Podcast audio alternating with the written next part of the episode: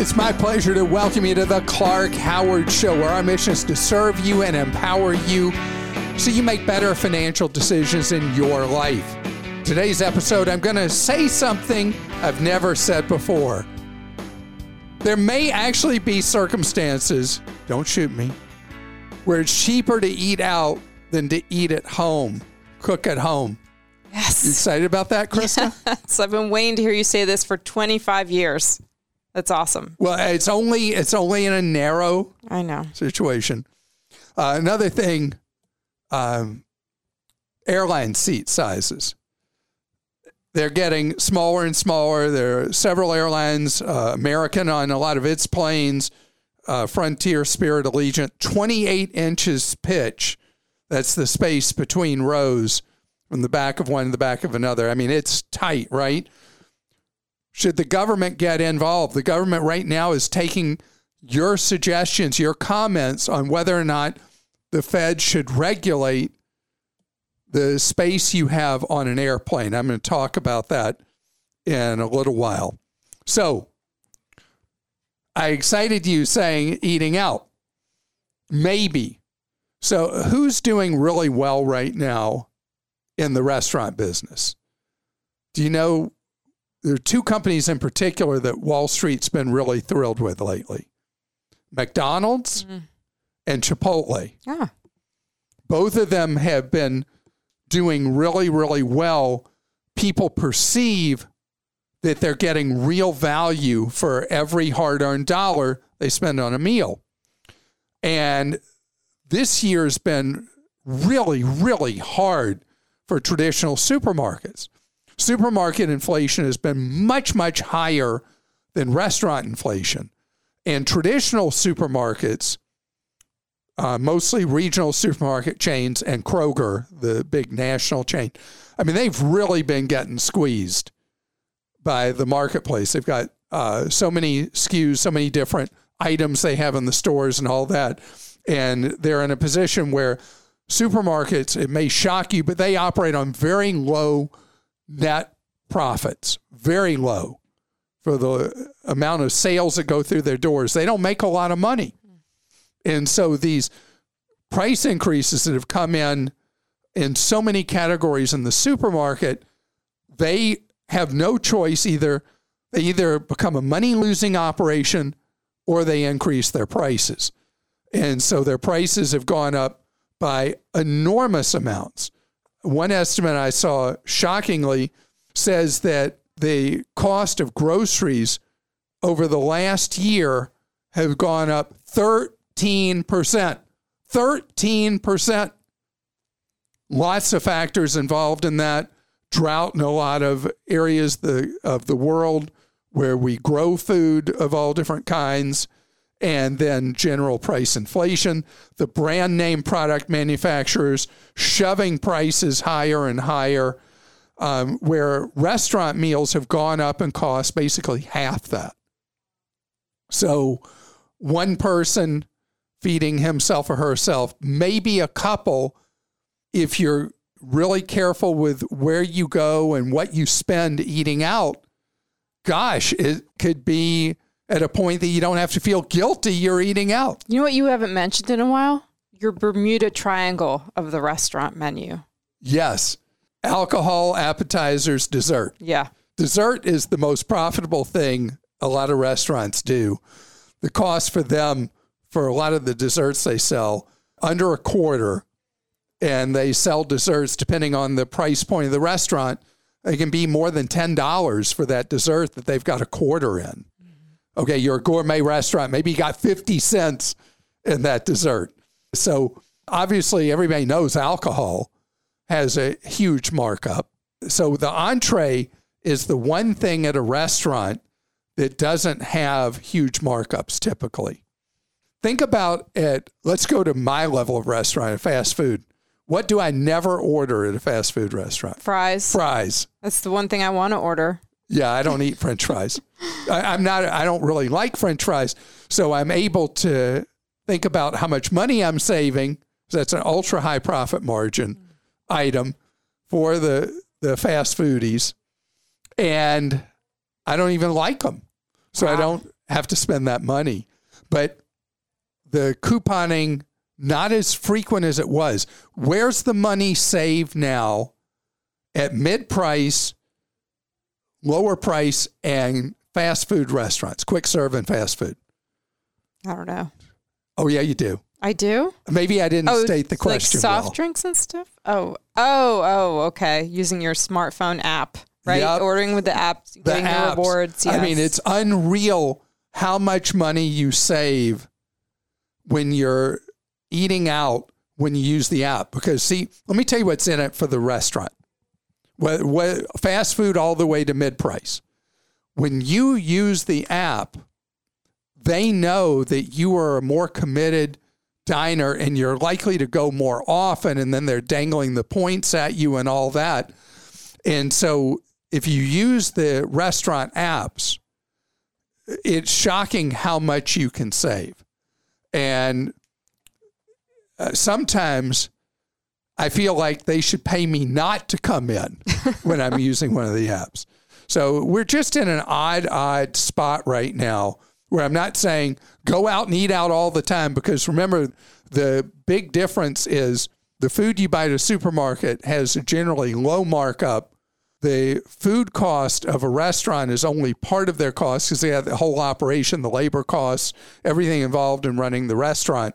But right now, there is a compression that if you're good with how you shop for a restaurant meal, you actually could find that, particularly for an individual or two, that it's cost effective to eat out a lot of times than it is to cook at home.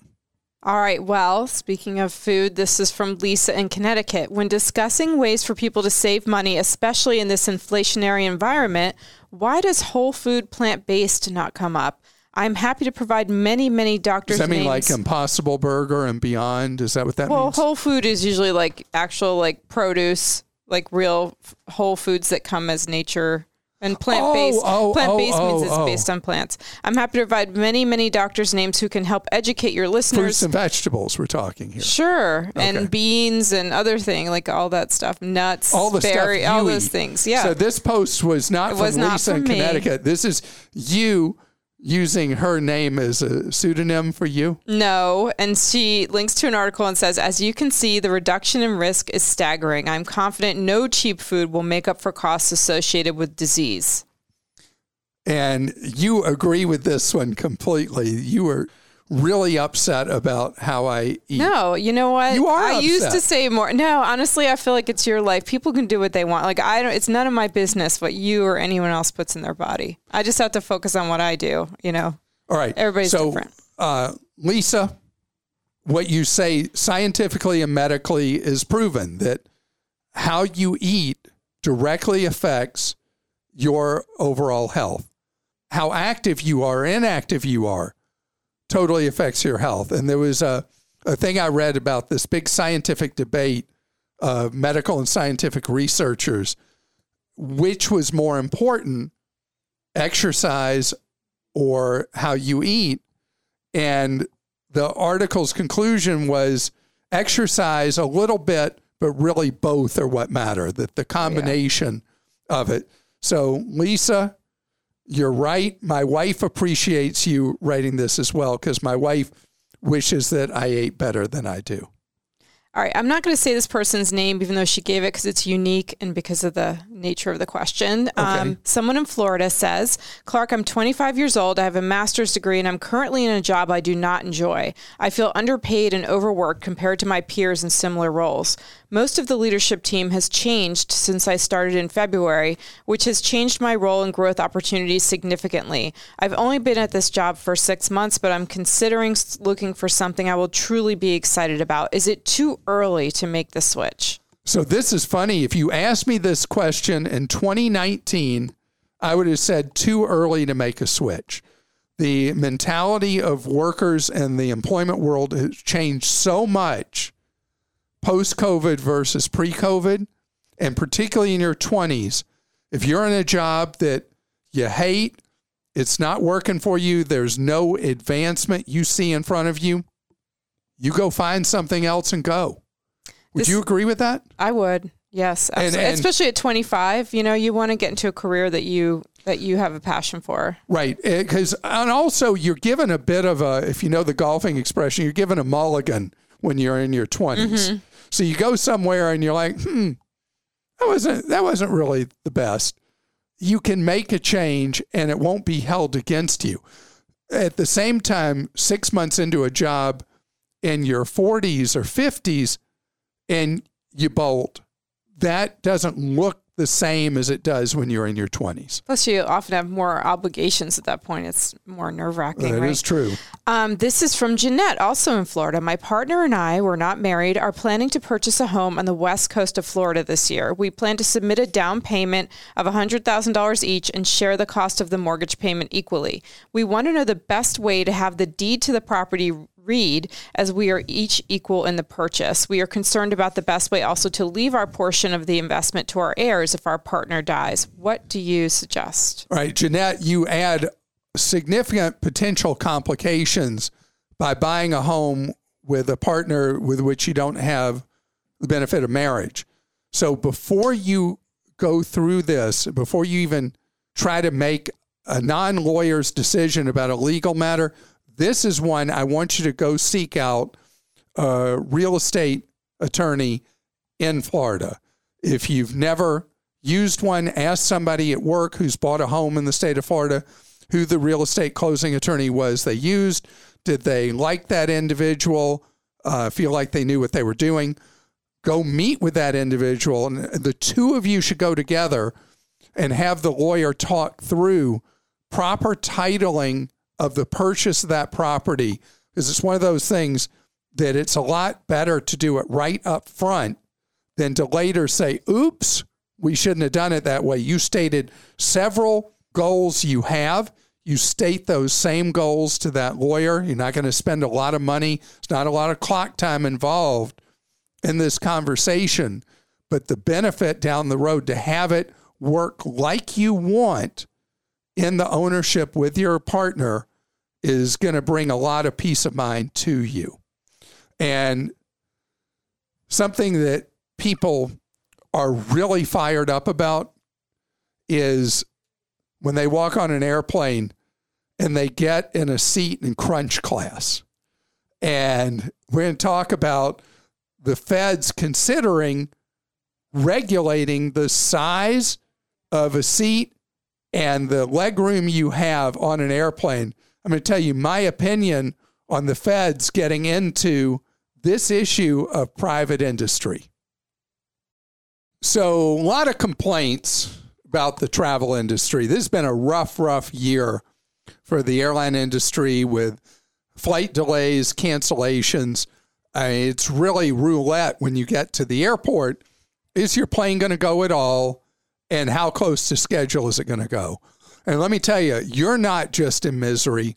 The airline employees who work at the airport, ticket counter, gate agents, flight attendants, pilots, mechanics, wing walkers, everybody is suffering from the mistakes that airline management made at all the nation's airlines as a result of what happened with COVID in March of 2020. And none of them have recovered from it. It's been really, really awful. So we're all in this misery together. But one part of the misery that is mainly borne by the passengers and the flight attendants is how people are being crowded on airplanes like you can't believe.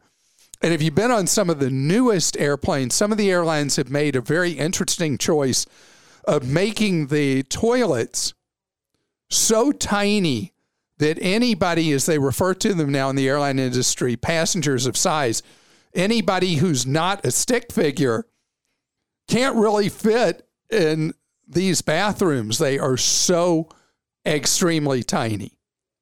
And then you got the seats. So you got the legroom shrinking. You got the seat width that's terrible. A lot of the Boeing aircraft only have a seat width of 7 inches. Now, Americans are quite a bit bigger than we used to be. We are taller and bigger, and the seats have gotten smaller, and the space has gotten smaller. So there's been this backlash with the public against airlines shrinking and shrinking and shrinking the space. And now there's a comment period open with the feds. The FAA wants to know if you think the FAA should issue regulations that would control how much space you have. Okay, so my thing, as long as an airline can demonstrate that everybody can evacuate safely in the mandated time, which I think is 90 seconds in the event of an emergency, I'm fine with letting the airlines allocate the space inside a plane however they want. And I'm even a fan of the Ryanair proposal from the Irish airline of having a standee section on flights up to 90 minutes that you could buy an even cheaper fare if you were willing to stand. I love to stand anyway. So if I could stand for 90 minutes and get the cheapest possible fare, I'd be all over that. And I'm not kidding, actually. So people choose to fly airlines that have these very tight rows. Why? Because of the price. You start having the government get in and mandate, you lose a lot of innovation too. I mean, there's stuff coming in the airline industry, not seen it in the United States, but like Air New Zealand is coming up with a lie flat bed in coach, really innovative design. And there are things coming, including there are going to be potentially in the future bunk beds on airplanes. I mean, there's a lot of stuff that designers are coming up with that's very safe because these seats have to meet safety requirements first. And you allow the industry to innovate. I mean, you look what's happening with the more and more classes of seats. You've got the basic economy, then you've got economy, then you've got the economy where they give you a little more leg room that each airline calls its own thing. And then there might be a premium economy, which is a wider seat with more leg room. And then there might be first class or business class or whatever.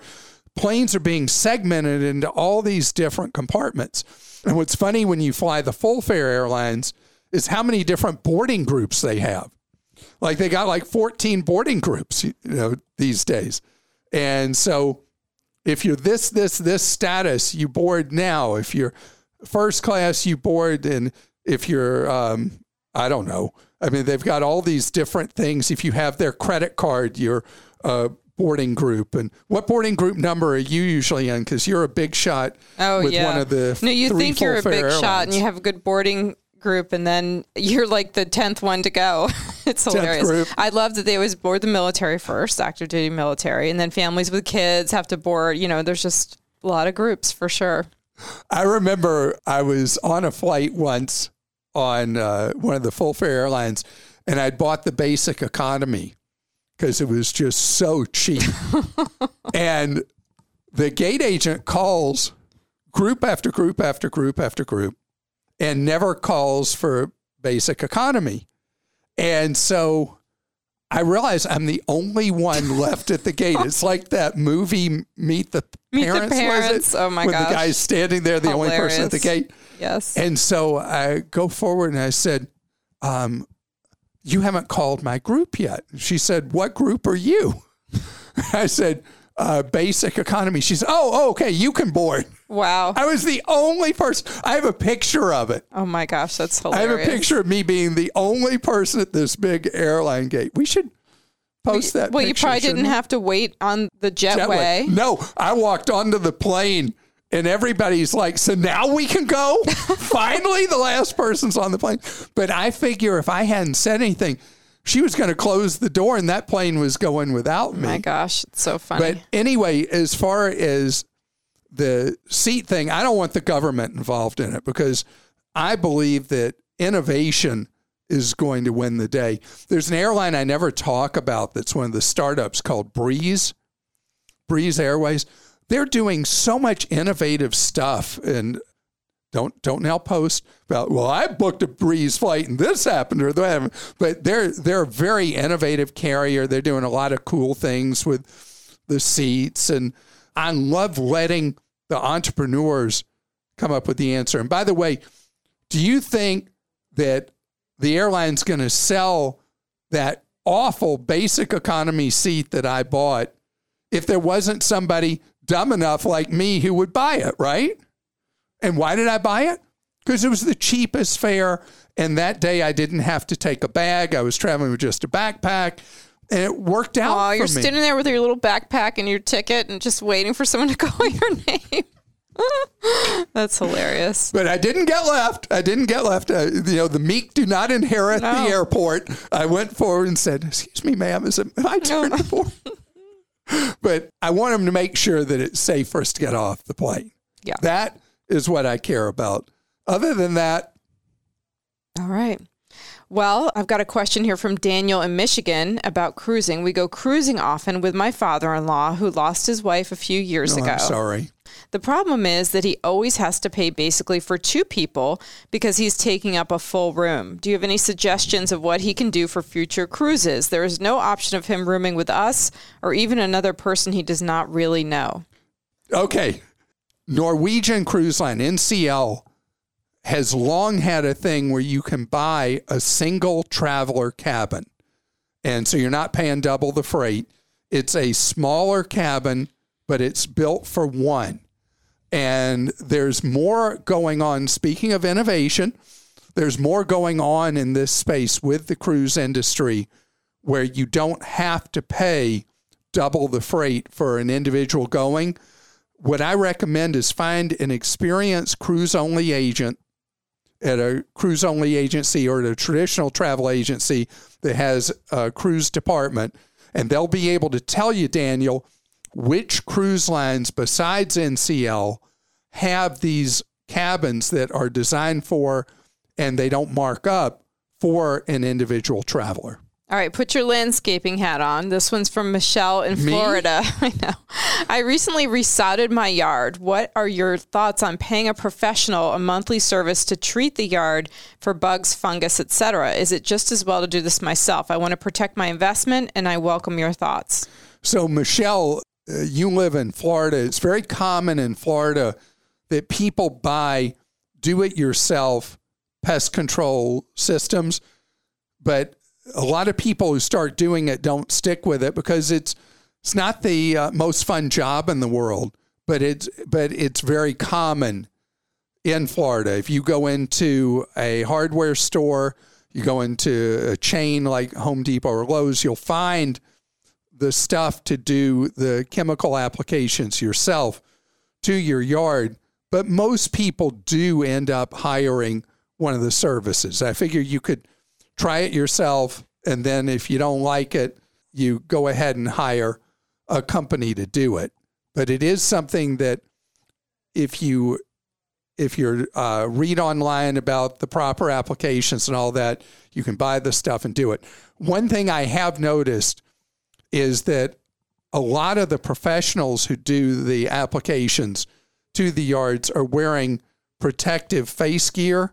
Yeah. I never see a consumer doing his or her own yard who's wearing protective face gear. Gloves, too. If you're getting chemicals. So I would be mindful of that and make sure you're protecting yourself as well as protecting your yard.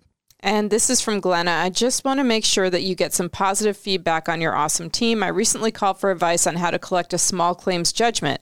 After canceling, rescheduling twice, then finally canceling reservations, this was over 3 years, always due to COVID for our family reunion, we were awarded our $6,800 judgment. We thought the hard part was over until we came to how to collect the judgment. Your team helped us with wording a letter to the defendant that conveyed our serious intent to invoke a number of remedies. We informed the defendant that we expected a resolution within 30 days of the judgment date. We are overjoyed to report that we received the full amount on the 28th day. This is such a relief to our entire family. Each member of our family is currently receiving their share, which hopefully will help cover their next tank of gas. Well, $6,800 hopefully covers was 30 more people, I guess. So. Oh, yeah. So we do actually have our center director for Team Clark is a lawyer. We don't give explicit legal advice, but we do have information on what you do, the administrative procedures on how you can collect a judgment after you have one. Because from TV, you'd think if you win a case in small claims court, that it's all over at that point and you're happily ever after and you walk out with your money. All you have is what collection attorneys refer to as a license to hunt with that judgment. And a lot of people who you get a judgment against just ignore it. But there are things you can do. There's equipment you can take. You might be able to take their vehicle. You may be able to put a lien against property they own. There's steps you can take that actually, in many states, a non-lawyer can do if you know how to do them. So just want you to know, getting the judgment is the first part. Then the real work begins to walk away with that money. And I'm so glad that we were able to help you, Glenna, and get your money in 28 days. And that, if you want to contact our team, it's Clark.com/CAC. You'll see all the information. So we provide free one-on-one guidance and advice, 30 hours each week, and you'll see all the scoop on that if you go to Clark.com/CAC. So I want to tell you, that's it for today's episode. If you haven't checked out Clark.com recently, I hope you will. We have news and updates. We have the guides for you to make smart decisions with various things that are like a lot of noise in our lives, and we don't know exactly how to get the most value out of our wallet. We help you with that. Some of the recent articles we published just quite recently, 7 of the best free and cheap resume builders. If you're looking for new work. Longevity insurance. What is it? Do you need it? How to minimize the damage of unpaid bills to your credit score. 12 things you never knew you could get from your local library. And how to save money, 35 ways to reduce expenses. Those are just 5 examples of the kind of content we post on Clark.com every day. Is we are here for one purpose only, and that's to serve you.